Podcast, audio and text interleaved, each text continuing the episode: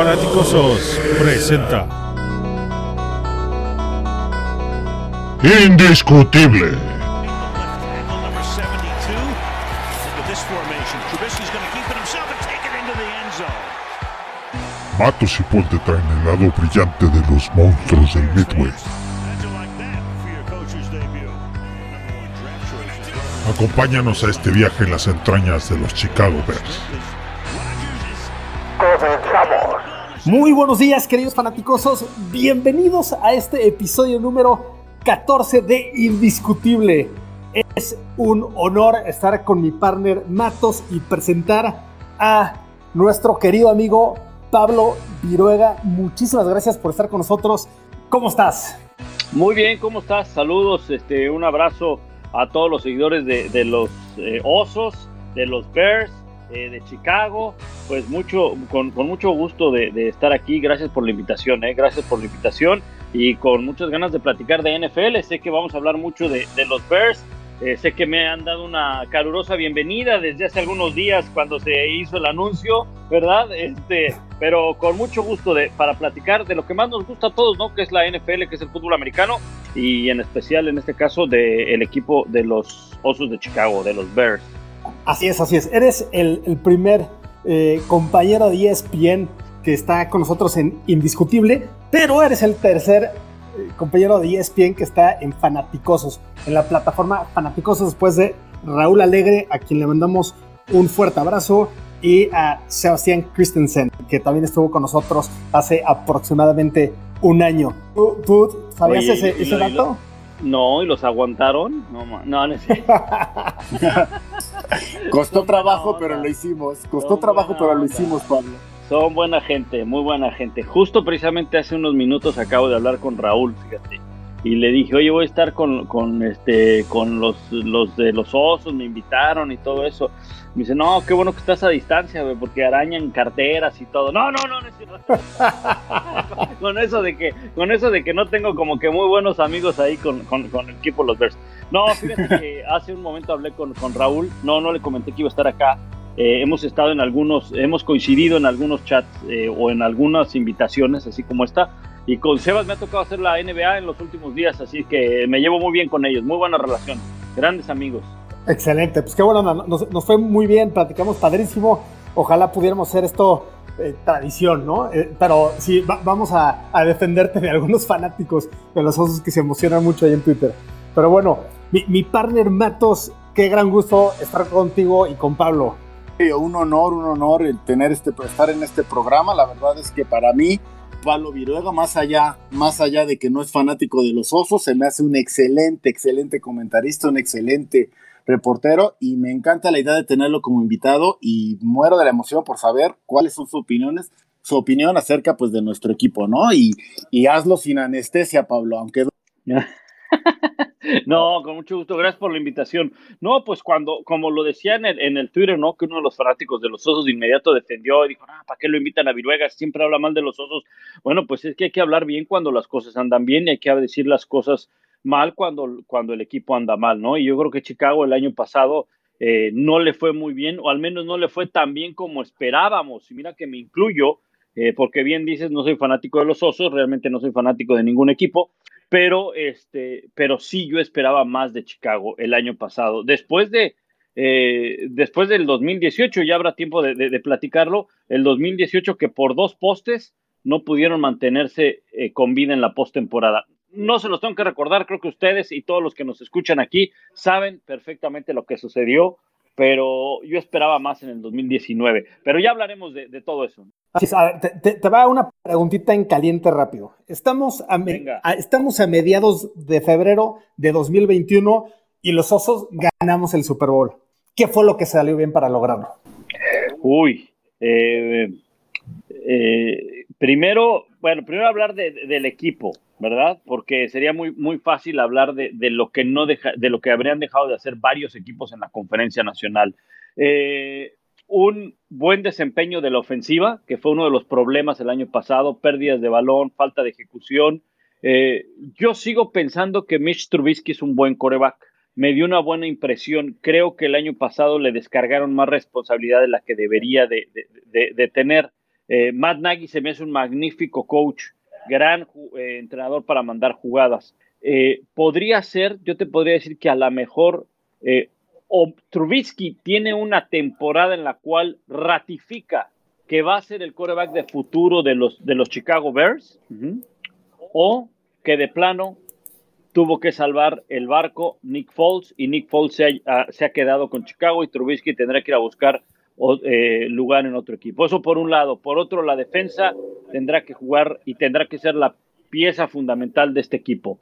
Juego terrestre, defensiva, porque además así ha sido el equipo de, de, los Bears. Y sobre todo esa ejecución, esa ejecución en, en, los momentos eh, decisivos, que fue algo de lo que creo yo empezó a, padecer el equipo de Chicago eh, en gran medida en el 2018 en algunos partidos, sobre todo en el, en el último de la postemporada, desde luego, y durante la, la campaña de, del 2019. Eso por lado de Chicago, ¿verdad? Ahora, ¿qué otra cosa tendría que haber pasado? Algo, algo desastroso en la conferencia nacional, porque este, estaríamos hablando de que equipos muy sólidos en la liga, no solamente en la nacional, como eh, San Francisco, como Nueva Orleans, como un rival de división Minnesota eh, y, y, otro rival de división Green Bay, y otros que quizá no están a la par de los que acabo de mencionar, como Tampa Bay, Dallas y Seattle, hayan tenido algo, algo que, que, que, les ocurrió en la temporada, ¿no? Y entonces estás hablando de una serie de combinaciones sumamente extrañas y muy difíciles, ¿no? Eh, porque no solamente va a depender de Chicago, va a depender de otras cosas a su alrededor, porque Chicago no tiene el potencial para pelear, al menos en la división, con Minnesota y con Green Bay. En el caso de que llegara y ganara ese Super Bowl, como tú haces ese supuesto, quiere decir que habría vencido en su división. Mi pregunta es, ¿podrá contra equipos como Nuevo Orleans, San Francisco, eh, Seattle, que es un poquito más abajo, Tampa Bay un poquito al mismo nivel, Dallas al mismo nivel? Entonces, serían muchas cosas las que tendrían que pasar para que Chicago pudiera ser campeón, la verdad. Oye, y ahora vamos al otro lado de la moneda. Mismo escenario, mediados de febrero de 2021, quedamos tres ganados, 13 perdidos. Como lo predijo, de hecho, un compañero tuyo de ESPN de, en inglés, ¿qué salió mal para esta debacle y tú qué harías siendo el dueño de los Osos de Chicago? Pues eh, tendría que, empezar a analizar eh, la posición más importante, ¿no? Y la posición más importante tiene que ver el coreback. Eh, a lo mejor tampoco Nick Foles no fue la solución, porque si llegas a ese punto es que seguramente en algún momento probaste a Nick Foles, porque ya le diste la oportunidad a Trubisky. Yo creo que Trubisky debe ser el titular, Nick Foles debe ser el suplente, y quizá eso será eh, tema de, más adelante en la plática. Eh, y tener que empezar a ver qué fue lo que salió mal con el equipo de Chicago si fue la ofensiva, si necesito traer armas más explosivas, si necesito mejorar la línea, dependiendo lo, lo, que haya ocurrido.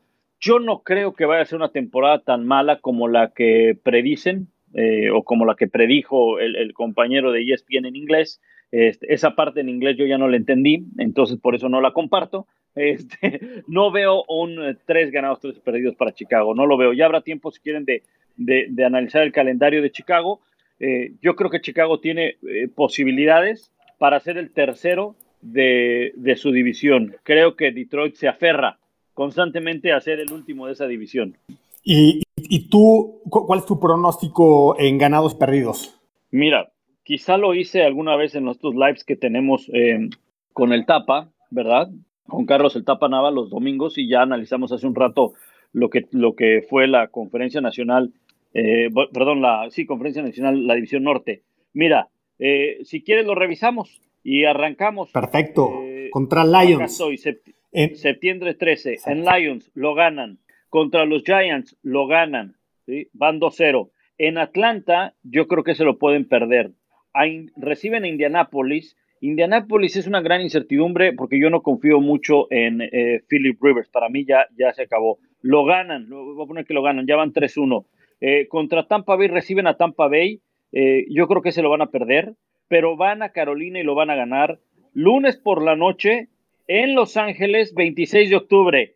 Prometo caerles bien a todos los aficionados de los Bears. Es el lunes por la noche. ¿Lo vas a narrar tú? Sí, lo voy a narrar yo con Lalo. Y le voy a decir a Lalo, Lalo, dame cinco minutos para conciliarme para eh, reivindicarme con todos los fanáticos de los Bears, que tanto odio me tienen. este, 26 de octubre con los Rams, lo ganan, eh, ya llevan qué, ¿cinco? Cinco ganados, dos perdidos hasta ese momento. Cinco ganados, dos perdidos. Reciben a Nueva Orleans, lo pierden, van a Tennessee, lo pierden. Lunes por la noche me van a acabar odiando los Bears porque van a recibir a Minnesota y lo van a perder. Ajá, entonces, este, después descansan, visitan a Green Bay, yo creo que se lo pierden también. Les, les, vienen unos, unos partidos bien complicados, sobre todo desde el primero de noviembre, que ya decía, Nueva Orleans, Tennessee, Minnesota, Green Bay lo pierden. Le van a ganar a Detroit, le van a ganar a Houston, van a perder en Minnesota otra vez, van a ganar en Washington y van a ganar el último contra Green Bay en casa. Eh, creo que fueron que 6 eh, 8-8, ¿no? Ahí, ¿no? Creo que 8-8. 8-8, sí. fíjate. 8, sí, yo, veo que Chicago puede terminar un, un, un 8-8, ¿eh? Yo veo que, que, Chicago puede ser así. Incluso, eh, mira, estoy revisando el, calendario en una de las revistas previas, en el eh, Lindis, Lindis Sport. Y acá tengo el otro para pa que no digan, no, es que Viruega los odia, güey, que no sé qué. Este, en el Lindis, en el Lindis ponen a Chicago como el tercer mejor equipo de la división. Ajá. Ah, no, lo proyectan como el segundo, perdón, como el segundo, como el segundo, sí, como el segundo, lo proyectan como el segundo. Ahora te digo quién, quién es el primero. Mira, Chicago es el segundo según esta revista, eh, Detroit es el cuarto, Minnesota es el primero y Green Bay va a quedar como tercero. Bueno, podría ser, ¿eh? Green Bay yo creo que tiene, tiene, este, no va a ser el mismo Green Bay del año pasado, ¿eh? Me queda claro. No, no, no veo a Green Bay en, en una final, pero tampoco, no, no sé si Chicago le alcance como para, para llegar a 10 ganados. Lo veo un poquito complicado. Ahora, una, una, una pregunta bien específica y ahorita regresamos a, a dónde queda Chicago en la división. ¿En qué número ranqueas a la defensiva y a la ofensiva de los Osos de los 32 equipos de la NFL? A ver, la, la ofensa, la ofensiva yo creo que fue una, una ofensiva que para mí eh, no está dentro de las 20 primeras de la NFL. O sea, ¿la pones en 21 o, sea, o, en, o cerca de 32? No, no, no, este, entre 20 y 25. Okay. Entre 20 y 25. Yo creo que entre 20 y 25. Eh, creo que va a mejorar. Creo que, eh, eh, a ver, va a ser el tercer año de, de la dupla Nagy-Trubitsky. creo que les va a ir mejor que el año pasado en, insisto, para mí el año pasado Chicago tenía grandes expectativas, incluso los puse campeones de la división y hasta la final de la nacional, si no mal recuerdo. ¿Por qué? Porque no dependías de una ofensiva súper explosiva, pero sí de una creatividad y de ejecución ofensiva que se le dio muy bien en el primer año a Matt Nagy. El problema fue que no lograron ejecutar, cometieron demasiados errores y su defensiva, pues necesitas ayuda, no, no solamente puedes vivir de las defensivas. Eh, yo sé que es un tema más adelante, pero yo no creo en este, en este famoso eh, tema de, o famoso dicho de las defensivas ganan campeonatos. Yo, yo eso no lo creo. Y les diré el por qué más adelante. Y yo sé que Chicago tuvo una gran defensiva en el 85 y ganó gracias a una gran defensiva en parte, en gran parte, pero no en su totalidad. Así es. La defensiva para, la defensiva para mí es este, eh, dentro de las 10 mejores. O sea, ¿tú, ¿tú, crees que quede así no. como este, entre, o sea, no las primeras 5, o sea, de las, de las 6 a la 10? No, sí, sí, sí, sí, el, el, este, este segundo año de Chuck Pagano, ¿no crees que haga que regrese la magia de 2018? Puede ser, puede ser. Chuck Pagano este, eh, tiene esos antecedentes. Eh, obviamente, a veces nos quedamos pensando en, en, el, en la etapa del head coach, ¿no? Como fue de Chuck Pagano. Y, y de inmediato se me viene a, a, la mente, por ejemplo, este Wade Phillips. Eh, cuando alguien nombra el, el eh, cuando alguien menciona Wade Phillips, de inmediato dice, uy, sí, al que le fue mal con los Dallas Cowboys. No, no, no, espérate, fue uno de los más grandes o ha sido uno de los mejores coordinadores defensivos. Sin duda. ¿no? En la época, en la historia reciente, ¿no? Creo que Chuck Pagano puede ser eso. Y tú sabes que eh, Chuck Pagano ya lo intentó, ya lo probó como entrenador en jefe, tuvo sus altas, tuvo sus bajas con Indianapolis. El hecho de que tenga otra responsabilidad enfocada nada más a la defensiva, creo que le puede, le puede funcionar. Además, tiene, tiene jugadores de, de, altísimo nivel, ¿no? A la defensiva. Entonces, yo sí veo a un equipo de, de, Chicago en una defensiva estelar. en la, en la NFL, sin lugar a dudas. Eh, excelente. Yo, yo, yo, creo que también. Pero, perdón, perdón, aquí, aquí yo, yo voy, a, voy a hacer una. Adelante. Y esta defensa, ¿tú crees, Pablo, que esta defensiva estelar no nos alcance para, para ganar más de ocho juegos? O sea, ¿sí, sí, sientes que, que, las deficiencias ofensivas tienen tanto peso? Sí, y sobre todo porque, porque aunque yo no soy eh, un... Eh, yo, yo siempre creo en la labor en equipo y en el trabajo en equipo. Ajá pero al final pesan unas posiciones, mm, tienen un, un, valor, eh, un peso más específico algunas posiciones que otras. Y lo sabemos, no, es nada mm. nuevo, ¿no? La posición de coreback es fundamental en el fútbol americano. Pero puedes sacar una temporada ganadora sin un buen coreback. La historia misma te lo dice con Chicago. McMahon estuvo lejos de ser el mejor en su momento. Claro. Pero fue campeón. Ajá. Eh, creo que en algún momento vas a necesitar de un buen coreback, al menos en una temporada o en un par de partidos. Creo que en ese sentido, Mitch Trubisky no me ha demostrado a mí que puede ser un coreback que te pueda sacar un partido en caso de que la defensiva se vea vulnerable, eh, porque al final los que anotan los puntos son la ofensiva. Y por mucho que tengas una gran defensiva, no te va a alcanzar para, para, para, para, para llegar a postemporada, para ser campeón. Voy a poner un ejemplo, eh, y eso que tenían un gran coreback los Patriots el año pasado. Tenían una muy buena defensiva. Llegó un momento en que la defensiva no pudo. No pudo porque la ofensiva no generaba puntos. Y entonces, eh, por mucho que tengas a Brady de un lado, por mucho que tengas a Nick Foles, que ya ganó un Super Bowl, que ha jugado muy bien en la postemporada con Filadelfia, necesitas de esa ofensiva que te genere puntos, yardas, tiempo de posesión, descanso para la defensiva la defensiva no te va a entregar puntos. Es muy difícil que la defensiva te entregue puntos. Entonces yo sí creo que en algún momento necesitas del ataque, necesitas de, la ofensiva. Aunque ojo, la defensa cobra muchísimo valor en postemporada. Muchísimo valor. O sea que si Chicago le alcanza para meterse como comodín, bueno, con su defensa puede pelear, ¿va? Y claro. cumplamos el supuesto que decía Paul hace un momento, ¿no? Ojalá, ojalá. Ojalá, ojalá. Ahora, ¿qué, ¿qué, hicieron bien los Green Bay Packers en, la, en este offseason y los Vikings para estar arriba de los Bears en la división, de acuerdo a tus pronósticos? A, final del día, Minnesota destruyó su defensa totalmente, ¿no? Sí, eh, lo que hicieron ver los Packers fue traernos polémica con Jordan Love. Así es. Eh, eso fue lo que hicieron muy bien los Packers. Y Dillon, eh, segunda ronda. Y alegría. Y en nuestro caso, alegría, ¿eh? Y en nuestro caso, alegría, Exactamente. Yo creo que, fíjate que yo creo que los Packers, el hecho de, tener una eh, ofensiva con la presencia de Aaron Rodgers, con un coreback que, si bien es cierto, bueno, muchos creen que ya está en el ocaso de su carrera, yo creo que todavía le quedan algunos años más, pero de Aaron Rodgers por sí solo te puede llevar a ganar algunos partidos. No creo que eh, Green Bay esté por arriba de Minnesota. Creo que Green Bay puede estar arriba de, Chicago por la figura de Aaron Rodgers, nada más. Nada más por eso. Por eso. Ajá. Eh, no tiene receptores. Tiene, un par de corredores que fueron realmente la base del equipo el año pasado, eh, siendo muy explosivos tanto por tierra como por aire y creo que ese puede ser un factor para que, para que Green Bay eh, eh, pueda estar arriba, ¿eh? Tampoco, tampoco a ver, no, estamos diciendo que va a ser un equipo que va a dominar la división ni nada, no, yo creo que está ligeramente arriba que, Green Bay, yo, perdón, que, Chicago. Yo le, lo, que, no le, lo que veo con Chicago es que le hace falta ese poncho ofensivo que sí tiene Green Bay y que sí tiene Minnesota. Minnesota lo veo un equipo muy bien balanceado. Tiene juego terrestre, tiene juego aéreo. Kirk Cousins tuvo una muy buena temporada. Su defensa dejó escapar varios jugadores, pero tiene al menos el núcleo de los líderes en cada una de las líneas, línea defensiva, linebackers, eh, safeties. Entonces, eh, para mí, Minnesota es uno de los eh, equipos más fuertes que hay en la nacional, no solamente en la división, en la nacional. Green Bay no está ahí. Green Bay no está en, ese, en esos eh, ¿qué podemos llamar? Tres equipos más fuertes de la Nacional, no está Green Bay.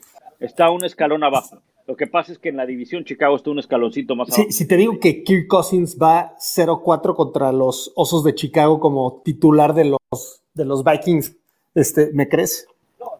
No, claro. que te creo, porque estarías mintiendo, ¿no? Este, no, no, sí, sí te lo creo. Este, eh, el tema, eh, y, esto es, esto es bien, bien interesante. El tema es que nos fijamos en, los récords de, del del coreback. Yo sé que ese es el primer, una de las estadísticas que siempre sacamos, ¿no? Ah, mira, a partir de que llegó este coreback van así, no ha podido ganar y bla, bla, bla. Eh, pero hay que ver el juego, hay que ver el equipo, hay que ver qué hay a su alrededor, hay que ver las condiciones. Para mí es, eh, ¿cómo te diré?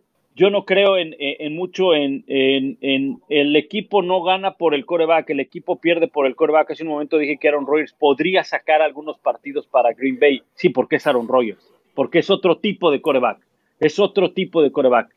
Eh, Kirk Cousins podría sacar partidos para Minnesota. Creo que va en ese proceso. Creo que va en, ese proceso de, hacerlo. Mr. Trubisky lo puede sacar. El día que lo saque será una gran sorpresa, porque nunca esperas que lo haga porque, porque también es más joven, es un coreback mucho más joven y va en ese proceso. Son contados los corebacks que por sí solos te pueden dar victorias eh, en, la NFL. Entonces, ¿a qué voy? Necesitan de un equipo a su alrededor. Probablemente Kirk Cousins no había tenido el equipo para ganarle a, Chicago, ¿verdad? Y pues, según las cuentas que hice hace un momento, pondría marca de 2-4, ¿no? O sea, le habría ganado los dos en el 2020 a Chicago. Exactamente. Exactamente. Eso dice, no me lo tienes que recordar. Sí, sí, lo, vimos y, creció el rencor hacia ti, Pablo. me imagino. no, no, no. Oye, a ver, una, pregunta. Eh, eh, estamos, eh, como lo vimos en la introducción, en el capítulo 14 Indiscutible que, empezamos este año como parte de la familia Fanaticosos, mi querido partner Matos y yo. Y, en la mayoría de, de los episodios he dicho que en mi perspectiva hay una gran diferencia teniendo de coordinador ofensivo a Bill Lazor, que, la verdad, en mi perspectiva, Helfrich no fue un coordinador ofensivo que realmente impactara a, la organización. Eh, en, mi perspectiva, el upgrade más grande que tuvieron los Osos de Chicago esta, eh, esta temporada fue cambiar a, a Helfrich por Bill Lazor. Eh, ¿Esto te hace sentido? ¿Qué piensas de Bill Lazor como coordinador ofensivo de los Bengals? ¿Crees que sea otro yes man, así como era Helfrich de Nagy? ¿O, realmente estamos bien aquí en Indiscutible de, apostarle a este cambio de coacheo? También como Juan Castillo de, ascendencia mexicana uh, coachando a la línea ofensiva. ¿Qué, opinas de eso, Pablo? Mira, eh, eh, en parte esto de, Bill Lazor creo que le va a venir bien el hecho de, saber que tiene opciones con eh, Trubitsky, saber que tiene opciones con Nick Foles. Eh, esto va a llevar un, momento de, acoplamiento y, va a ser una temporada probablemente muy atípica, ya lo es en cuanto a la pretemporada. Creo que algunos de los equipos que van a sufrir eh, van a ser los que hayan tenido incorporaciones significativas en posiciones importantes o en posiciones trascendentales sobre todo la del entrenador en jefe, sobre todo la del coreback. Eh, Chicago no es el caso, porque Chicago mantiene a su mismo entrenador en jefe, mantiene a su mismo coreback. La llegada de Nick Foles sí pone ahí un interrogante. Ahora, creo que Bill Lazor puede ser un hombre que le saque mucho provecho a Nick Trubisky, que lo explote, que lo ayude. El tema es que en el pasado hemos visto que cuando le cambias un coordinador ofensivo a un coreback joven que está empezando, tiene que volver a empezar, ¿no? Tiene que, eh, tiene que eh, volver a, entender todo este libro de jugadas, toda esta nomenclatura. Ahora, eso por un lado. Por el otro, la presencia de Juan Castillo, estás llevándote a un hombre que tiene una magnífica experiencia, una gran experiencia, conocimiento de la línea ofensiva. Entonces, eso creo que le va a ayudar muchísimo. Le va a ayudar muchísimo, no solamente al coordinador ofensivo. El coordinador ofensivo, junto con el coach de línea ofensiva, tienen que estar bien, bien comunicados para el tema de los bloqueos, para el tema de las protecciones al coreback, para el tema de cambio de jugadas. Y tienes en ese sentido un hombre que tiene mucha experiencia como Juan Castillo. Yo creo que le, va a ayudar mucho si tomamos en cuenta que esta ofensiva, en algún momento, por ejemplo, en la semana 3, eh, eh, perdón, eh, si tomamos en cuenta que va a enfrentar, fíjate, sus primeras tres semanas, va a enfrentar equipos que tienen defensivas, tomando en cuenta el ranking del año pasado, obviamente, que terminaron fuera de los primeros 20. O sea, esas tres semanas le va a ayudar muchísimo. Detroit, Gigantes, Atlanta, le va a ayudar mucho. No son defensas muy buenas, entonces por lo tanto eso puede ayudar para que, para que eh, camine bien el equipo. Ahora, el no tener pretemporada, eso creo yo que puede afectar a un coordinador ofensivo con su coreback, porque no hubo pretemporada por mucho que estén entrenando en este momento, no hubo juegos de pretemporada. Mucha gente dice, bueno, es que los juegos de pretemporada son aburridos y ni nos interesan. Bueno, pues sí, a ti no te interesan, a mí tampoco me interesan, tenlo por seguro. A menos de que me pongan a narrar, pues no me puedo ir en el segundo cuarto, ¿va? Entonces me tengo que quedar ahí a narrarlo, ¿verdad? Pero los, los partidos de pretemporada poco interesan. ¿Por qué? Porque son muchos jugadores que no conoces, pero les sirven mucho a los entrenadores para ver a los titulares, para ver a los suplentes, para que entren un poco en ritmo eso no lo han tenido. Quizá ese puede ser un factor para, eh, para Chicago, para su ofensiva, con el nuevo coordinador ofensivo. ¿eh? Excelente, excelente escuchar tu, punto de vista también de analista, eh, no, no, no teniendo las emociones a flor de piel como nosotros. Nosotros decimos que, que somos un podcast muy poco objetivo, ¿no? Amamos a nuestros osos, pronosticamos, pronosticamos que van a ganar la división y, y obviamente esperamos que suceda. Eh, la, pregunta obligada. ¿Tú, ¿Tú prefieres a Foles o a Mitch como titular semana uno y darle las riendas hasta que lo pierda o hasta, que tenga el éxito al cierre? Eh, sin, primero, sin, sin llevarme o sin, sin, dejarme ir por el, por el hecho de que Nick Foles me encanta su manera de pensar, eh, su libro es formidable, léanlo, la verdad, si tienen la oportunidad, léanlo, ahora que es el coreback de, de sus osos de Chicago, léanlo, lo van a conocer más y van a ver el, gran ser humano que es. Y, sin dejarme ir por el hecho de que no, es que ya ganó un Super Bowl, pónganlo. No, no, no, porque, porque un, ganar un Super Bowl, eh, sí, obviamente es muy importante, queda en el récord de, Nick Foles, pero se gana en equipo, no se gana eh, con la presencia nada más del coreback.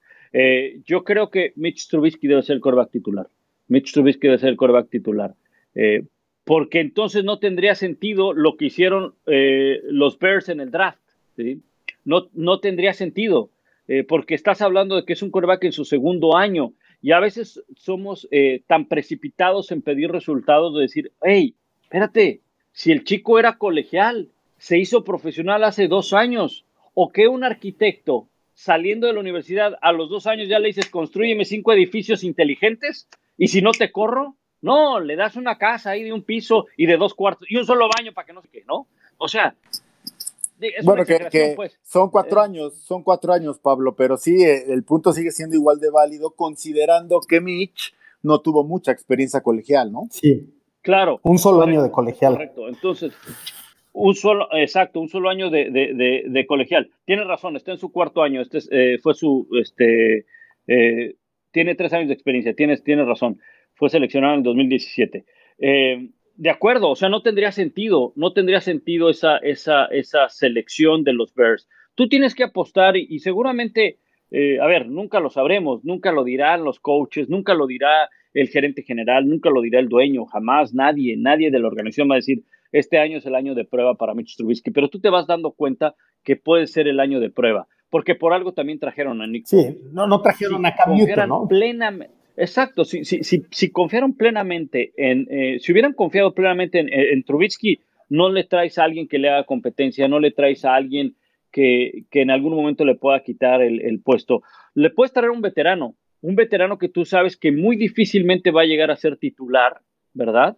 Eh, y que le va a poder enseñar mucho. Como pasó con Chase Daniel en los últimos dos años, ¿no?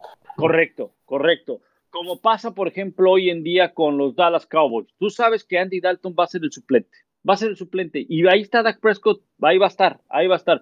Ojo, no estoy diciendo que Dak Prescott sea mejor que Trubisky, que Trubisky no, que no, no, no, no, no, es, simplemente un, ejemplo de lo que puede llegar a pasar. Cuando yo les pregunto a ustedes, aficionados de los Bears, cuando llegó Nick Foles, ¿tenían asegurado al 100% de que Trubisky iba a ser el titular? ¿O les creaba la duda? ¿O ¿por qué lo ponemos en este momento sobre la mesa? ¿Quién debe ser el titular? Porque Trubisky no les ha entregado la plena confianza de que puede manejar este equipo. Al final podrías decir, vamos a darle un año más, vamos a darle una oportunidad más, porque por algo lo seleccionaron, por algo se, fueron eh, por él en el draft. Entonces, para mí yo creo que debería de ser él. Además, otra cosa, hablando, porque este es, este es un juego de dos, del titular y del suplente de un suplente además que ya fue titular y que te ganó un Super Bowl. Entonces, cuando tú traes un coreback de esos, está latente el que lo tengas que meter, el, que en el, en el, primer momento en que Trubisky juegue mal, tienes la opción de cambiar de, coreback. Hablando de Nick Foles, Nick Foles entiende perfectamente lo que es ser un suplente. No es que sea un tipo eh, conformista. No, no, no, no, no. Por eso les digo, lean su libro, lean el libro, porque en el libro te vas a dar cuenta la calidad de compañero y de trabajo en equipo que es Nick Foles. Nick Foles escribe el libro después de haber ganado el Super Bowl, después de que se le vinieron ofertas millonarias, y él dice, yo me quedo en Filadelfia y mi rol sigue siendo de suplente, así haya ganado el Super Bowl. Y no solo eso, Nick Foles llega a Filadelfia después de haber estado en Filadelfia. y, y, en el libro lo narra y dice, fue un poco complicado, ¿sí? El primero, que me decían que la junta era a las 6 de la mañana. ¿Por qué? Porque el coreback titular quería que la junta fuera a esas horas. O sea, Carson Wentz dijo, a esta hora yo quiero ver video, y entonces tú como suplente te debes de sujetar a lo que el titular dice, porque es el titular. Y no solo eso, fue duro el que él dice, a mí me encanta el café. Entonces, como cortesía, yo la primera vez llegué a la junta con Carson Wentz, con el coordinador ofensivo, con el coach de corebacks y otros corebacks, llegué con una charola de cafés. Ajá, pues mi cortesía me valió que fuera el chico del café. Y entonces todos los días tenía que llevar el café. Y pasaba con mi charola de café en un pasillo donde estaba una fotografía de los que habían llegado en tal año al Pro Bowl con Filadelfia. Yo estaba ahí. Yo había sido un Pro Bowl con Filadelfia. Ahora soy un suplente. Dice, pero entendí que ese era mi rol en el equipo. Y entonces mi mejor actitud era apoyar al titular. Entonces ese es otro gran acierto que tiene Nagy, porque además Nagy lo conoce, conoce a Nick Foles. Nagy dice, voy a traer un hombre que entiende lo que es ser suplente, que no me va a causar un problema en, eh, eh, eh, levantar polémica, en, presionar con declaraciones, nada de eso. Y en el momento en que lo meta, yo sé que puede funcionar como funcionó con Filadelfia en su momento. Entonces, esa es otra cosa. Tú sabes que si seleccionas a, Nick, a Trubisky el otro va a estar contento porque acepta su rol de, suplente. Ese es un gran acierto que tuvo el equipo de, Chicago. Sí, hace, mucho sentido lo que dices. Tienes a un coreback competente, probablemente el mejor backup de la liga, que como titular, curiosamente, no le ha ido bien, pero en el rol de suplente ha sido excelente, saliendo de la banca. Entonces, ah, la, y fue, y fue muy inteligente, pues aquí sí también, o sea, recordemos, y, los fanáticos no me van a dejar mentir, o sea, cuando inició la pretemporada clamábamos, clamábamos por un coreba que le hiciera, que le hiciera competencia a Mitch. Ese es un hecho. Y, y a mí en particular... Adelante, adelante. esa es otra, esa es otra cosa, este partner Matos. Ya vas a ser nuestro partner. Sí, sí, sí, Esa es otra cosa, partner Matos. Eh, a veces el hecho de que te pongan una competencia obliga a que eleves tu nivel. Claro. Y eso, eso veremos cómo responde Trubisky. A lo mejor decían, ¿sabes qué? Necesitaba un, un piquete de patas, ¿no? O algo así. Y, este, y mira, eh, porque yo insisto, para mí Trubisky tiene, tiene gran talento. Para mí todos los jugadores que están en la NFL son jugadores que tienen gran talento, son grandes jugadores. Eh, con todos los filtros que hay que, que hay que pasar para llegar a la NFL. Eh, lo que pasa es que, bueno, hay muchas cosas que, involucran preparación y demás, y creo que Trubitsky este, va en ese camino, apenas tiene tres años, apenas va, va, por su cuarto, ¿no? Claro, y al final te voy a decir una cosa, creo que, que lo que hizo Chicago, aunque a mí en lo particular y en lo personal no fue tanto de mi agrado, fue traer al único coreback que podía tener, de los que estaban disponibles, que podía tener una competencia sana con Mitch. ¿no? Por ahí se estuvo barajeando que íbamos a hacer un trade por Derek Carr. No ibas a traer a Derek Carr para competir con Mitch. No ibas a darle la, millonada a Teddy Bridgewater para competir con Mitch. Eran opciones que les le tenías que entregar en, bandeja de plata la titularidad. Y con Fouls tienen esta parte de calidad, de nivel de calidad, que a lo mejor está un poquito más abajo de un Carr o de un Cam Newton, en mi opinión, ¿no? pero que sí te permite seguir creyendo un poquito en Mitch y darle la oportunidad de florecer, quizás la última, ¿no? Claro, claro, claro. Sí, de, acuerdo, de acuerdo. Tienes que, tienes que traer y tienes que contratar a lo mejor disponible que te encuentres en el mercado, porque mucha gente a veces piensa que eh, Chicago necesita un coreback. Traigan a, a, este, a Brady espérate, Brady no está disponible, ¿no? O traigan a Drew Brees, no, Drew Brees no está disponible. De todos estos, ¿cuál te gusta? Este y este. Bueno, todos estos no están disponibles. Bueno, pues entonces, ¿cuáles son los que están disponibles? Pues estos cinco, carnal. Bueno, pues, pues el, el, mejorcito es este. Ah, entonces ya no estás escogiendo el que más quieres, sino es de lo que te dejaron. Claro. Porque así es la posición de coreback, ¿no? Y ah, te, tengo que hacer esta pregunta. Cuando tú, cambiando un poco de, tema de, de, esta conversación de corebacks, cuando te dicen Chicago Bears, cuando te dicen te vas a Chicago a narrar un juego, eh, vas, a, vas a estar con esta historia, el charter franchise, el primer equipo del NFL con, con George Stanley Hallas, etc. ¿Tú, ¿Tú, qué piensas de la organización actualmente? Eh, o explícamente, ¿es una organización bien llevada, mal llevada? ¿Qué opinas del estadio Soldier Field cuando vas? ¿Qué tal te tratan? Este, no sé, platícanos historias eh, que, tengas por ahí. En, eh, you are living the dream, ¿no? Es padrísimo lo que haces. A todos nos gustaría en, estar en, tus zapatos. platícanos un poco de, esto que hablamos. Mira, les voy a contar algo que tiene que ver con mi vida personal y la ciudad de Chicago más allá de la NFL, porque cuando yo, eh, tú me, me dices, ¿qué, ¿qué, es lo primero que te viene a la mente con Chicago? Bueno, 17 años de edad saliendo de la preparatoria. Yo ni siquiera tenía eh, este, ni en la mente que iba a ser comentarista deportivo, ni en la mente, a los 17 años de edad. ¿eh? Este, eh, terminé la preparatoria y con mi mejor amigo, yo jugaba fútbol americano en aquel entonces, y con mi mejor amigo, Sergio Pimentel, fanático de los Delfines de Miami nos fuimos un año a estudiar a Chicago, precisamente, a, eh, practicar nuestro inglés, a, vivir, ¿no? Y llegamos allá a estudiar el high school, Proviso West, a las afueras, vivimos en Stone Park, a las afueras, muy cerca del aeropuerto Hare, y, este, y, fuimos a ver un partido de los White Sox, que fue ya al final de la temporada, no fuimos a ver a los Cubs, y fuimos a ver a los Bears, el Soldier Field. Ahora, ahí detengo la anécdota y luego regresaré a la anécdota personal. Cuando a mí me toca narrar a Chicago, lo primero que se me viene a la mente es los monstruos del de, Midway. Walter Payton, Dick Butkus, eh, Mike Singletary, eh, el rap del 85, este, una franquicia histórica con tradición, eh, Mike Ditka, su chaleco con los Bears, este, todo eso, todo eso. El Soldier Field, qué bueno que le hicieron la remodelación, qué bueno que no le tocaron nada de lo de afuera, qué bueno, porque así es como deben de ser las remodelaciones de los estadios, o de plano, pues este, ya tirarlo y hacer unas naves espaciales que están haciendo hoy en día. Pero eh, acierto de la NFL cuando pusieron a Chicago el año pasado en el partido inaugural contra Green Bay.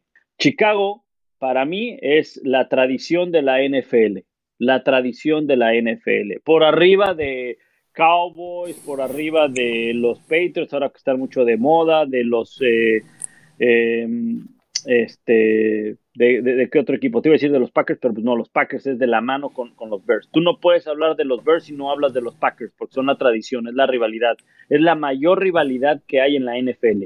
Así, para mí, para mí eso es cuando me dicen es que viene el clásico, este Cowboys Steelers.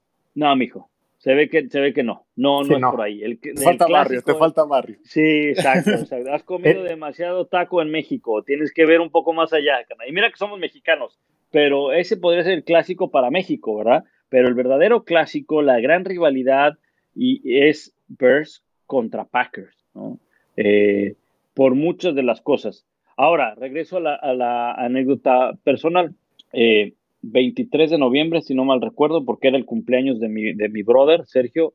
calientito ahí Soldier Field. Caliente, no, espérate, espérate, ahí no acaba, ¿eh? ¿eh? Resulta que cuando llegamos a Chicago, 1991, sí, 91, sí, 91, este, lo primero que hacemos, a ver, en el 91, chavos, los que son chavos, chavos, chavos, en el 91 no existía internet. ¿ok? Ya olvídense de las iPads y demás, y de los smartphones. No había internet, entonces no había un, sitio ticketmaster.com, no, tenías que ir a las oficinas de Ticketmaster, de, Ticketmaster, y entonces en un centro comercial fuimos a un Ticketmaster y llegamos, y, oiga, queremos este, boletos para ir a ver a los Bears. En eh, día de, este, fue fin de semana de acción de gracias, me acuerdo. fin de semana de acción de gracias. Y jugaban contra Miami, porque pues, mi cuate le iba a Miami, ¿no? Entonces imagínate, para que coincidiera que Miami fuera Chicago ese año, o sea... Cada ocho años. Cada ocho años. Entonces ese año pasó. Y entonces fuimos, ya lo teníamos marcado, compramos boletos separados, uno de un lado del, del estadio, otro del otro lado, y llegamos al estadio y el partido era a las 3 de la tarde y nosotros lo teníamos como el boleto decía noon, o sea, a las 12. No había internet, chavos. Si no veías las noticias no te enterabas. Había nevado y habían movido el partido a las 3 de la tarde. Entonces nos fueron a dejar como a las 11 y entonces nos dice la persona con la que vivíamos, a veces nos prestaba el coche. Vivíamos como a 45 minutos del centro de Chicago, de ahí del Sol del Frío.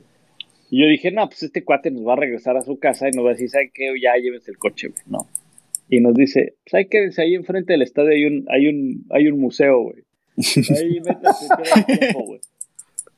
Estaba haciendo un frío. En mi vida había sentido un frío como ese. Y mira que ya llevo 12 años viviendo en Connecticut. ¿eh? No, no, no, no, no. Pegaba el aire porque allá al lado está el lago Michigan. Sí, sí, sí, sí, sí. Que en el Se verano. te congeló el alma. Sí, no, no, nosotros en el verano llegamos a Chicago y fuimos a nadar al lago Michigan. Y yo decía, es que ¿cómo puede ser que hace tres meses yo estaba ahí nadando y ahora veo bloc- bloques de hielo nadando, ¿no? Ajá. Sí, hay, hay playas, ahí pod- Sí. pueden, para los que nos escuchan que no han ido a Chicago, hay playas, pueden ir ahí Pueden en downtown, padrísimo. El, el- el lago, el lago Michigan, que está ahí en downtown, es un lago tan grande, tan grande, tan grande que tiene un poco de ola- eh, oleaje. Así, Ajá. sí es. sí. Entonces, este, y pues como es lago, es agua dulce, carnales, así que, entonces, este, eh, bueno, íbamos caminando a un costado del lago y nos iba dando el aire. No, no, no, no, no, no, no, no, en- te lo juro, yo llegué y de plano nos metimos, creo que era un Donkey Donuts, algo así, no me acuerdo qué. Llegamos y, y el tipo yo creo que nos vio y nos dice, ¿quieren un chocolate caliente? Le digo, dos. dos. Dos y prende el. No, y, Y y- este- y el problema es que no es lo duro, es lo tupido, ¿no? O sea, porque Sí. si estás ahí todavía tres horas exactas, híjole, encuentras la manera, ¿no? Pero llegar ahí tan, Sí, tanto tiempo no, y- antes. Y la verdad es que también nosotros dijimos, nah, que nos vamos a meter al museo, güey, vamos a, a caminar aquí al centro, güey. El estadio está en el centro, pero caminando está un poquito retirado. güey. Y el caso es que, bueno, ya regresamos al, al partido, lo vimos. Este, pues te voy a ser sincero, yo no le iba a ninguno de los dos. Mi cuate sí iba con su jersey de marino y todo, este, claro, abajo de la chamarra. Pues, imposible, ¿no? Imposible. Y era tanto el frío que teníamos que me acuerdo que en el último cuarto, el partido estaba, no me acuerdo el marcador, pero el partido estaba parejo. Ajá. Este, es más, chavos, ahora que hay internet, ahí sí pueden meter y pueden ver cómo quedó el partido. Y no me van a dejar mentir, ¿eh? Se- Según yo, según yo era Jim Harbaugh, nuestro coreback en el 91. Según yo. Eh, puede ser, puede ser. Pero yo sí les digo, el partido, ajá, se fue a tiempo extra. Así que no me van a dejar mentir. ¿Ok? Era tanto el frío que teníamos que llegó un momento en el que yo le dije a mi cuate, ¿sabes qué? Este, ya, si no hace nada en esta serie, nos vamos y vemos el final del partido en el, en el túnel, ¿no? Y este, y me dice, dale, ok, órale. Y en eso, bloquean la patada de despeje a Chicago, la recupera Miami, no sé si anotan o anotan un gol de campo, el caso es que se empata el partido faltando segundos, tiempo extra, mi, mi cuate volteó y me dijo, no nos vamos a ningún lado, se quitó la chamarra y empezó a correr con su jersey de Dan Marino por todas las gradas, güey. Y este, nos quedamos hasta el final, güey. Pero eso sí, a la semana nos dio una gripa terrible, güey, terrible. Pero este, eh, eso, eso es lo que se me viene a la mente de Chicago. Eso, y te voy Mira. a decir algo. Pe- perdón que te interrumpa, mi Pablo. Aquí dice, eh, ahí ahí me puse rápido a googlear como dijiste. Eh, El, el- estaba a 25 grados Fahrenheit, que eso será ser- menos 5, pero con el winching parecía de menos 20, menos 15, Sí. menos 20. Y Sí, sí. Te, te equivocaste por un día, fue 24 de noviembre. de Claro, el cumpleaños, de, 1991. el, el cumpleaños de, de- mi cuate es el 23 de noviembre y fue 24 de noviembre, 4 de la tarde hora del este. En Exacto, tiempo extra perdieron los Bears 16 a 13.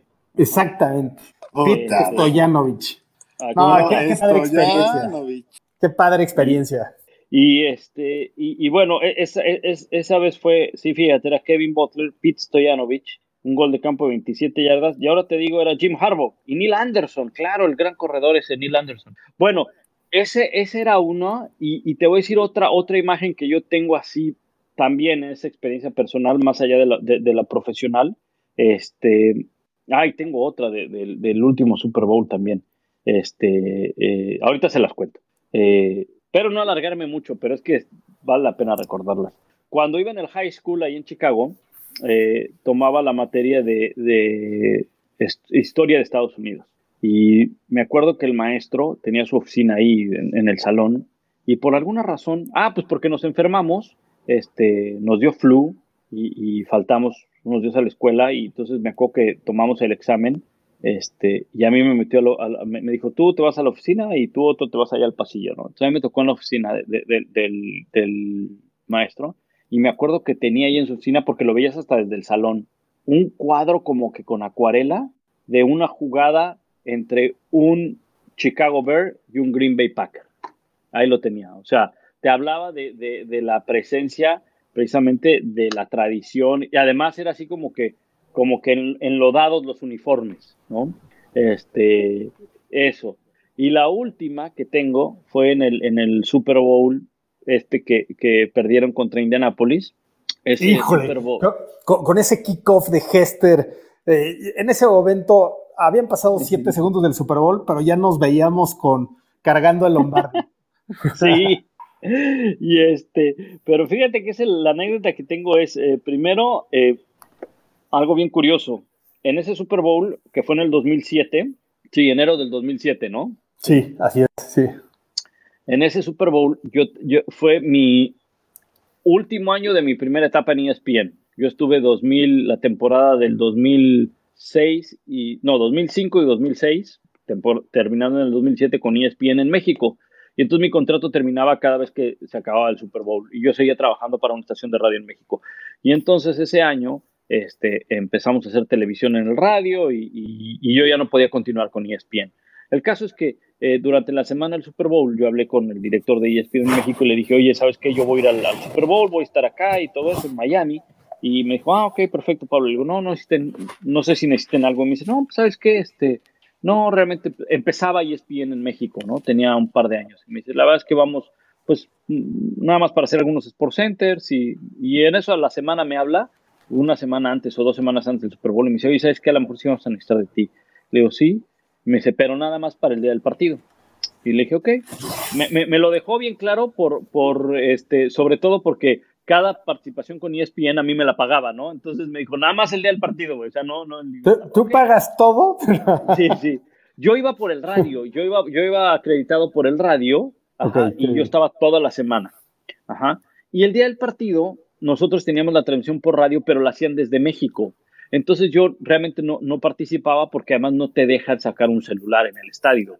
En aquel entonces, ahorita probablemente ya no pero, pero en aquel entonces no, no te podían ver con un celular en el estadio por cuestiones de derechos. Entonces, este, de plano, ya decían, ¿sabes qué, Pablo? Tú no hagas nada, todo lo hacemos desde México. Ok, perfecto.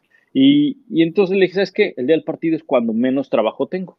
Me dice, sí, fíjate que vamos a hacer eh, el previo del Super Bowl eh, y, y, necesitamos un analista. Y dice, vas a estar con Lalo y con Luis Castillo, el que era eh, tackle defensivo de los Chargers, ¿no? Ah, qué bien. Y le dije, y le dije, ok, perfecto, está bien. Bueno, pues te van a contactar. Ya me contactaron el sábado para una junta, no pude porque tenía cosas que hacer del radio. Y entonces me dice, no te preocupes, el domingo nos vemos temprano. La anécdota hay varias, ajá, es que ese día fue el primero que trabajé con Lalo Varela, ¿no? Cinco horas antes de entrar al aire, el productor, ah, mucho gusto, yo soy tal, eh, mucho gusto, yo soy Pablo Viruega, ah, qué bueno. Bueno, ya que nos estamos presentando, él es Lalo Varela, él es Pablo Viruega, van a trabajar juntos ahorita en el previo, ¿no? Este, como cuatro horas antes de entrar al aire. Bien, nos fue muy bien. La anécdota es que nosotros eh, usábamos el set de ESPN doméstico, de ESPN en inglés, y el set estaba ahí en Miami Beach, donde generalmente le ponen, ¿no? En, en Ocean Drive. Y para los que no sepan, el estadio está como a 40 minutos, está ya en Fort Lauderdale. Entonces, para salir de esa zona de Miami Beach es, una zona muy congestionada, las calles son muy pequeñas. Entonces, me acuerdo que le dijimos al productor, oye, ¿a qué hora vamos a terminar? Y dice, no, pues a ver, terminamos a las 5 de la tarde. Le dije, oye, pero el partido empieza a 5.20, no vamos a llegar. Y dice, no, no, Sí. definitivamente no vamos a llegar. Y, pero ¿qué necesitan? Nos dijo el productor. Y le dije, pues necesitamos llegar lo más rápido posible. Y dice, bueno, yo me comprometo a que el chofer tenga la camioneta lista ahí prendida al lado del set. Ustedes acaban el programa, se quitan todo, se bajan, ajá, y este, y ya este va a estar arriba con coche prendido y se van. Ok, perfecto. Y me acuerdo que el productor antes de entrar al aire dijo, a ver, de una vez las fotos, todo el equipo, todo antes de, antes de entrar al aire, porque acabando el show todos nos vamos. El productor también se iba con nosotros, ¿verdad? Na- nada tonto, ¿no? Entonces, este, nos subimos a la camioneta. Eh, Para esto empezó a llover ya en el último segmento del programa. Empezó a llover, entonces ya así todos mojados, ya bueno, ni modo. Nos metemos a la camioneta, ¿sí? Y entonces el chofer, un chavo, un muchacho americano, dice, ya están todos y nosotros, sí, ya vámonos. Ok, sale, dice, oigan, nada más les voy a decir algo. Dice, ¿qué? Dice, ¿me dan chance de pasar a cargar gas? ¡No! Lalo Varela gritó así, ¡no! Así tal cual, así gritó Lalo. Nos, "No". vamos a, nos vamos a perder el regreso de Hester. Sí, y nos los perdimos, o sea, de hecho, de repente, de- así de que, oye, ¿dónde está el juego? Y, y el chavo, este, "Pues no sé, este, luego, en la parte de adelante iba Luis Castillo, pues era el más, el más grande, entonces lo dejamos allá a- adelante, no, no, no escuchamos, de repente yo me acuerdo, no, no sé cómo, eh, si yo traía un radio portátil, y, escuché y le dije, alguien anotó, güey. Y me dice, ¿cómo que alguien anotó? Se acaba de empezar. Y le digo, alguien anotó, güey, no sé quién. Y no vimos el regreso de Hester, no lo vimos. Y ya no te digo cómo quedaron los zapatos del traje, el traje, porque obviamente, a ver, era una camioneta, pero no tenía acceso hasta, hasta el estadio, ¿sí me entiendes? Entonces nos dejó lo más cerca posible del estadio. Sí, claro. Y tú, tú sabes que hay muchos estacionamientos que son improvisados o que son de pasto. Entonces camina con la lluvia. No, no, no, no, no. O sea, terrible. Pero bueno, eso es lo que se me viene a la mente cuando escucho Chicago. Todo eso, imagínate. Qué, qué- qué buena onda. Yo creo que todos los fanáticos van a estar felices de escuchar el- lo, lo cerca que has estado de estos momentos importantes. ¿no? El, el ul- último punto, pronóstico de Super Bowl. ¿Qui- ¿Quién, quién gana el Super Bowl en esta temporada, mi Pablo? Eh, yo creo que, fíjate, todavía no, no, no, no tengo, eh, me lo han preguntado varios, en varios este, así programas. Eh, yo tengo a dos equipos bien claros en la americana, que son Baltimore y Kansas City. Y me atrevo a pensar que Kansas City va a regresar otra vez. Kansas. City va a regresar. En la nacional podrían ser tres, eh, San Francisco, Nueva Orleans y Minnesota. Eh, no creo, si ustedes se lo están preguntando, digo, yo sé que no son los fans de Tampa Bay, pero siempre muchos me dicen, ¿y Tom Brady? No, no, porque Tom Brady por sí solo no lo va a ganar, necesita el equipo, aunque ahora con la llegada de, de Fournette se pone más interesante la cosa. Eh, creo, que, creo que va a ser, me atrevo a pensar, o que puede ser Kansas City, Nueva Orleans, o Kansas City, Minnesota, no sé por qué le tengo mucha fe y a lo mejor no será el mejor lugar para decirlo, ¿verdad? Pero este, creo que Minnesota pudiera, pudiera eh, llegar. San Francisco también está ahí, por supuesto, pero creo que San Francisco ahora se va a quedar en el camino. Pero puede estar Creo- entre esos tres. Que- creo que estamos totalmente de acuerdo que un equipo de, de la norte va a llegar ahí. Sí, yo, yo no estoy seguro que sea Minnesota, ni Green Bay, y Detroit tampoco. ¿eh? Exacto. Está- estamos en la misma página. Ah, ¿qué- qué- Estamos en la misma. No, pues este, si, si, si Chicago llega al Super Bowl, yo los invito a cenar a todos, a todos, a todos los que le, le den like al podcast o, o, Ah. este, lo escuchen. Trato, Oye, te- trato, ¿eh? Vamos a sorprender. Te, te voy a platicar algo personal. Yo, yo soy eh, uno de los pocos locos mexicanos que soy season ticket holder en, en Chicago. No, en Chicago, Entonces, qué buena onda. Me, me trato de, de lanzar lo más que se pueda y generalmente me toca ir a, a tres, cuatro, cinco partidos. A, a veces me toca viajar de, de chamba, entonces padre que, que, que vaya a viajar de... La, la, la empresa paga el viaje, ¿no? Y ya nada más Claro. llego eh, a, Chicago a los partidos, no, padrísimo. Entonces, eh, si, si en algún momento ahí toca algún partido, me dará un gran gusto verte por ahí. Seguro, ojalá. Fíjate que yo tengo muchas ganas de, regresar a, Chicago y tengo, tuve, eh, bueno, no, tengo, tengo unos muy buenos amigos que viven en Chicago, vivieron un par de años acá, acá en Connecticut y a rato me dicen, ellos son de Chicago, son mexicanos, eh, ella es de segunda generación, si no mal recuerdo, y, y ellos vinieron de Chicago a Connecticut y luego se regresaron a Chicago. Y también obviamente son super fans de los Bears, super fans de los, de los Bears, ¿no? Y este, y el mismo reclamo también me hace ella. Oye, ¿por qué siempre dices que los Bears? Le digo, pues porque no ganan. ¿no? Le digo, espero que ganen para que ya. Este, y, y, el caso es que este, nos ha dicho, vénganse acá a Chicago. Ellos viven cerca, en, eh, como a una hora de Chicago. Y me dan ganas de, de regresar porque este de llevar a la familia y que vean dónde pues dónde vivía porque cuando he ido no he podido ir a ir a ir a ver este eh, dónde vivía la prepa donde iba y, y, demás no y el centro a mí el centro se me hace muy bonito muy bonito. Sí es increíble Chicago la verdad. No, la verdad es que esta ha sido una experiencia muy bonita, Pablo. Te queremos agradecer muchísimo tu, tu participación, que hayas aceptado nuestra invitación. Nada más quiero yo en este momento aclarar un poquito a nuestros compañeros, a todos los que nos escuchan. Sí es cierto que escuchamos a Pablo Viroga muy seguido en las transmisiones de ESPN, pero su opinión para nosotros es muy válida por la experiencia que trae creo que nos, se nos pasó un poquito a comentar al principio del podcast Pablo ha trabajado en televisión, en radio, en periódicos, en portales de internet, ha escrito columnas y artículos para distintas revistas y publicaciones, ha cubierto como periodista más de 25 Super Bowls, Juegos Olímpicos, finales de la NBA, Mundiales de Fútbol, Juegos de Estrellas de la NBA, Juegos Panamericanos y Centroamericanos. Entonces no es ningún, ningún improvisado. ¿No? Este, evidentemente no estamos de acuerdo con su opinión, evidentemente, ¿no? Pero, pero, pero tiene mucha validez, tiene mucha validez y creo que es bien importante que como fanáticos de los osos tengamos esta apertura para escuchar lo que, lo que piensa la, gente detrás o fuera de nuestro círculo. Afortunadamente tenemos un círculo muy unido como es Fanaticosos, entonces sí tomar, tomar estas, este, estas opiniones de Pablo que nos hace con todo respeto, como, como algo bien válido y esperemos en Dios, por favor, por favor, por favor, que se equivoque. que se equivoque. No, yo creo que fíjate que ese es un buen punto. Eh, mucha, mucha gente eh, me pregunta, oye, ¿a qué equipo le vas? Y entonces mi primera respuesta es, no le voy al tuyo, ¿no? Y entonces así me pueden preguntar de los 32 equipos y no le voy a ir. Eh, ¿Por qué? Porque llegó un momento en el que este, empiezas a ver el fútbol americano de otra forma. Eh, lo jugué por mucho tiempo, por mucho tiempo en la Ciudad de México. Y entonces, pues al principio era jugarlo y verlo, y entonces te encariñabas a lo mejor con un equipo. Yo me encariñé con un equipo, pero más con un par de jugadores, cuando era niño.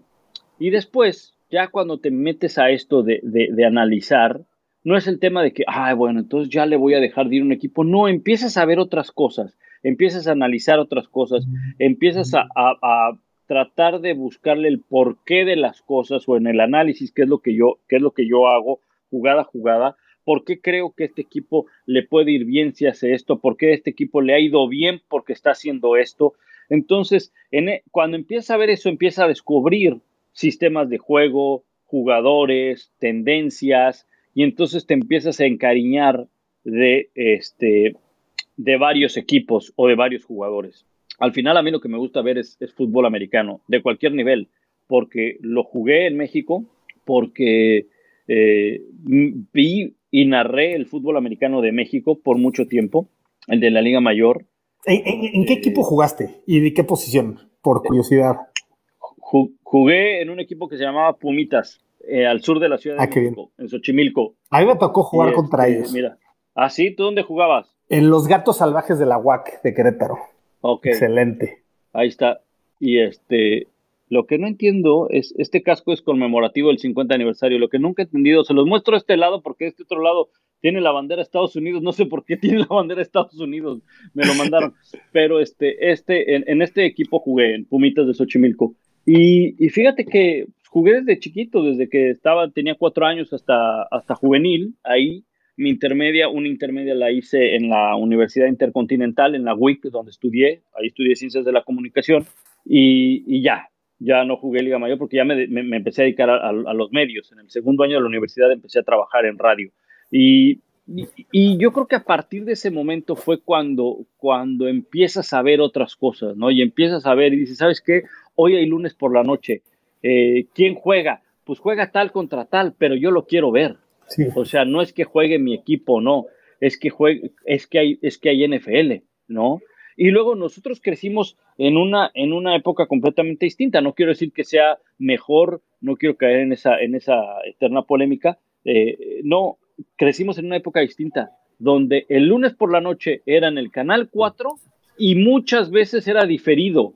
Era tu única opción. 10 de la noche, desvelado, ¿no? Sí, lo vivimos, lo vivimos. Entonces no era, no era un tema de que, bueno, si no me gustan los comentarios de Televisa, pues me voy con los de ESPN. Ah, no, pues está Viruega, güey, que nada más ataca a los, de, a los Chicago Bears, güey, ¿no? Entonces, no. Entonces, este, este, tienes la opción de, ok, este, ahorita sé que ya no lo pasa Televisa, pero eh, tienes la opción, incluso en ESPN, tienes la opción de escucharlo en inglés. Y varios de mis amigos me dicen, oye, Pablito, me vas a, vas a decir que qué mala onda, pero la verdad es que lo escucho en inglés. Le digo, está bien, está bien. O sea, yo no estoy peleado con que a mí me diga, ¿sabes qué? Yo prefiero escucharlo en inglés, yo prefiero escuchar a los de Fox. ¿Te gusta el fútbol americano? Sí, está bien, ya, ya estamos del mismo lado de la banqueta, mi hermano. Exacto. claro, claro. Eh, exacto. Entonces, e, ese, ese, ese es el, e, e, el, tema. Cuando mucha gente dice, no, es que, ¿a qué equipo le vas? Tú le vas a este equipo porque nada más te la pasas hablando bien de ellos al aire a veces me, han dicho mucho, oye, ya estuvo bien de Patrick Mahomes. Oye, pero pues, ¿qué quieres que diga? O sea, dime, dime, qué quieres que diga, ¿no? No, Patrick Mahomes es, yo no sé quién le dijo que podía ser coreback, ¿no? O sea, ¿qué quieres que diga, no? Eh, y la verdad es que sí me gusta decir las cosas como son, ¿sabes qué? Y, puede ser que en una jugada, te, en una jugada le toque a este equipo, en la otra le va a tocar al otro, y puede ser que al principio, en el primer, en el primer cuarto, los comentarios sean de que no está haciendo bien las cosas tal equipo, pero al, final eh, eh, a ese equipo tienes que reconocer, tienes que decir, ¿sabes qué? Corrigieron, hicieron bien esto, hicieron bien lo otro. ¿Por qué? Porque pues al final uno no es un fanático que está eh, en una transmisión. El, fanático, el fanático es así, y así está bien que sea, cerrado, cegado por su equipo, ¿no? Que pocas veces entienda razones de su equipo, ajá, ¿Sí me entiendes? Porque ese es el fanático. O sea, ese es el fanático. Ajá. Yo, Pablo Iruega, no, no puedo ser así. Yo, yo, no puedo hacer. O sea, yo, imagínate que yo ahorita te diría, ¿sabes qué? Igual y sí me convence que Chicago puede llegar hasta la final de la conferencia nacional. Y entonces luego al rato que vengan los Packers y que me inviten a su podcast, yo les diga, ¿sabes qué? No, yo que Chicago va a quedar como en el último. No, no, no, no, no, no, no puedo ser así. Este, eh, yo creo que, eh, volviendo al tema, Chicago es un equipo que está en un año de transición y que puede terminar un 8-8, como decíamos, y que puede tener unas victorias significativas si le, por ejemplo, si divide victorias con Minnesota, si divide victorias con Green Bay, si le gana los dos a Detroit o si gana los dos a Green Bay, ya habrá sido una gran temporada. ¿eh? Ya habrá sido una gran temporada. partiendo e iniciando de tu división, que es lo más importante. Vamos a hacer una apuesta, mi Pablo. A ver, a ver qué te parece. Venga. Si, no he puesto dinero. Si ganamos, ¿eh? si ganamos eh, la división, tú haces con nosotros el previo del partido de playoffs. ¿Te parece bien? Si no lo tengo, eh, si no es el día que lo narre, con mucho gusto. Perfecto, cerrado. Ya está. Si ganan, si ganan la división, ¿no? Sí, claro. No. Gran apuesta. excelente, excelente. No, no, y, le voy a le voy a agregar un extra, a ver, si me lo permite. Claro. Ajá ustedes me invitan a cenar. No, no es cierto. este, no, me comprometo a regalarles una gorra de campeón de división. Va, va, eso me gusta porque vamos a callar bocas este año, Pablo. Vas a ver, mi espíritu de fanático lo dice. Por último, oye, Pablo, por último.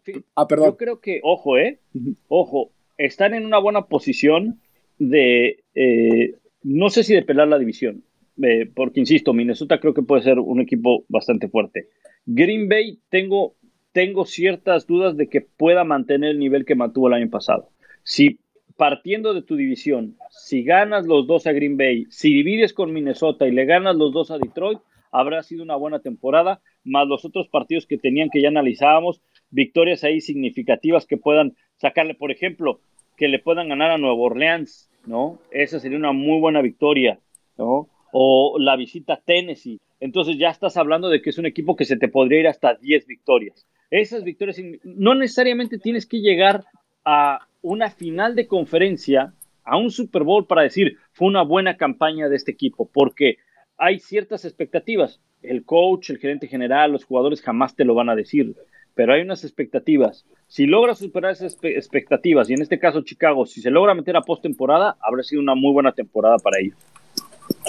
Perfecto. Pues únicamente la, última pregunta del día de hoy, que ya nos extendimos y me encanta la, la, cuestión. Evidentemente te vamos a escuchar en ESPN, Pablo. ¿Qué otros proyectos nos cuentas que podamos escucharte, seguirte? ¿Algún podcast, algún programa este, unitario? Ya te seguimos en redes sociales. Cuéntanos. Bueno, eh, los domingos eh, ahí con Carlos eh, Nava iniciamos con, con este tema de, de, la pandemia, de que estábamos aburridos en casa y no teníamos deportes que narrar. Este, arrancamos con los Instagram Live los domingos. Este, hacemos Instagram Live en la cuenta de ESPN Deportes y en mi cuenta de Instagram, en Pablo Iruega, los domingos a las 7 de la noche, hora de, México, 8 hora del este. Eh, probablemente este, domingo sea el último que hagamos en domingo, porque ya la próxima semana, pues ya una vez que arranque la temporada regular, el domingo, ya sea que el Tapa tenga que ir al estadio, yo estaré haciendo otras cosas, entonces se va a complicar un poquito el domingo. A 10 días del NFL. Perdón, a 10 días de los ves, a 7 días del NFL. Exacto, claro, claro. Primero los veo. Claro, siempre, siempre.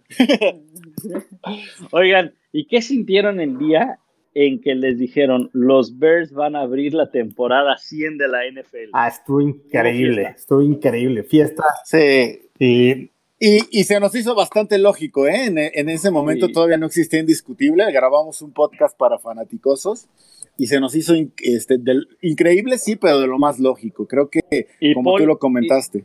Y, Paul, ¿tú estuviste ahí o no? ¿Fuiste al estadio? Sí, estuve, estuve en el estadio. Estuvo tristísimo. Fui con, con el Master Contreras que es nuestro compañero y creador de, la plataforma Fanáticos con, con David, otro compañero nuestro, y puros fanáticos de, los osos ah, de, de, esos de antaño, Y, Oye, y estuvo dolorosísimo. No, no, no esperábamos ver lo, que vimos, un mal game plan ofensivo.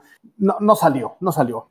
Había que correr el balón y, tratamos de pasar. No sucedió, ni modo.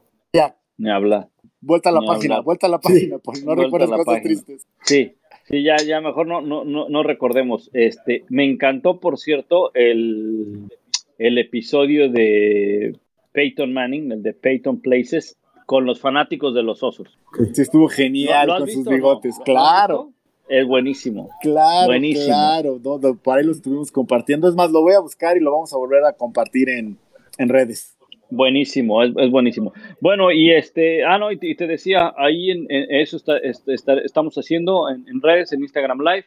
Y bueno, estén al pendiente porque vendrá más, este, más NFL eh, en, en Centroamérica. Si nos escuchan en Centroamérica, ESPN tendrá más partidos de NFL.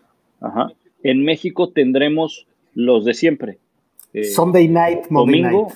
Domingo y lunes por la noche, es correcto. Domingo y lunes por la noche. Pero en Centroamérica, si tienen eh, seguidores en Centroamérica, van a poder eh, ver el jueves por la noche y dos partidos el domingo en la tarde. Bueno, a la una o, doce 12 y a las 3 o 4 de la tarde, dependiendo del horario, más el domingo por la noche, más el lunes por la noche, solamente en Centroamérica. Tenemos fanaticosos en El Salvador, Guatemala, Chile, Uruguay. Eh, ah, bueno, pues todos ellos podrán ver más eh, NFL a través de, ESPN. E eh, por un tema de derechos, por un tema de derechos, ESPN adquirió más partidos de NFL solamente para esa región, no para México. Para México sigue siendo domingo y lunes por la noche, y ahí, y ahora sí que ahí me, me verán. Desafortunadamente, pues para los que no les gusta, ¿verdad? Pero pues ahí me verán. Le, pasamos el, mensaje. Oye, a ver, este, el, ahí tiene que dos lunes por la noche, ¿verdad? Chicago. Eh, ah, sí, sí, tenemos, según yo tenemos uno de, lo estoy viendo, lo estoy viendo. Sí, el, de, vimos el de, el de. El de los Rams. El de los Rams. Ajá, y Y A ver, contra los Buccaneers es el sábado. No, es jueves, ¿verdad? Jueves, perdón. sí, nuestro digo. jueves es, Es jueves. Es el 26 de octubre en Los Ángeles. Sí. Y el 16 de noviembre reciben a Minnesota. Sí, Y no exacto. tienen y no tienen domingo, solamente tienen jueves en la noche exacto. contra Tampa Bay. No. Este, con- Bueno, contra, contra. Packers, 29 de noviembre, no sé si sea domingo. Domingo en la noche. Eh, Siete- Según yo. 7:20 pm, no estoy seguro. 29. No, de- no, ¿sabes qué? Ese es el jueves de acción de gracias. Ok. Sí. Sí, es que no, no, nos tocó, nos tocó acción de gracias este año otra vez, por eso no nos dieron domingo. creo. No, sí, sí es domingo. Domingo 29 de noviembre contra los Packers en, Ah, en Lambeau, claro, en claro. Field. Ah, mira. Ok. Estar escucha- Bueno, Vamos a estar escuchándote y esperando tus saludos, Pablo. Así es. claro que sí. Por supuesto, por supuesto. Voy a, voy a hacer este eh, buena onda con los, con los Bears. ¿Ok? No, hombre, un- ha sido un verdadero placer platicar contigo por, por este casi hora y media. Mil gracias. Oye, deja, no, de qué, gracias a ustedes. Por último, déjenme decirles que acá en ESPN hay un, eh, un, un muchacho, Alex Orozco, lo tengo que decir, Alex Orozco. Él es de Chicago, de padres mexicanos. Creo que nació en México o nació acá en Chicago, no sé. No he visto, después de ustedes y de toda su fanaticada, eh, no he visto a un tipo que sea tan fanático de Chicago, no de los De Bears, todo. de Chicago, de todo lo que tiene que ver con Chicago. Es más, ya hasta como, como no le estaba yendo bien con los Bears, disculpen ustedes, ya hasta estaba pensando ir con el Chicago Fire de la MLS, ya a ese grado, casi. No, pero es súper aficionado a los Cubs, eh, súper aficionado a los Bulls, colecciona tenis Jordan, imagínate, ajá, y súper aficionado de los Bears. Todo lo que tiene que ver con los Bears es súper, súper aficionado. Le voy a decir que los escuche porque además él, él es bilingüe, habla perfectamente bien español y perfectamente bien en inglés, y, este, y que los Y, lo invitamos, Y- lo invitamos al programa. Él, él tiene, tiene que venir. Le voy a- le- sí, porque, porque además sabes que él es de esta generación de mexicanos que han crecido en Estados Unidos, que tienen toda la cultura mexicana, pero pues obviamente son familias biculturales, ¿no? Crecidas en los Estados Unidos. Y él, él sí te puede dar santo y seña de todo lo que tiene que ver con los osos, porque él consume todo lo que tiene que ver con Chicago, ¿eh? Pero, pero, pero mal plan, ¿eh? Mal Bien- plan, bienvenido. mal plan. Yo- Bienvenido, Alex Orozco. yo creo que yo creo que un día ve a Mike Ditka y le dice, por favor, adopta. Ay, no sería, bueno, que, que, que, anda de capa caída con sus declaraciones. El buen Sí. Ditka. Sí. Pues no queda Este, más que, nada más que agregar, Pablo, nuestro eterno agradecimiento por darte este tiempo, por, por compartirnos tus puntos de vista, que son bien válidos y ojalá no sean ciertos.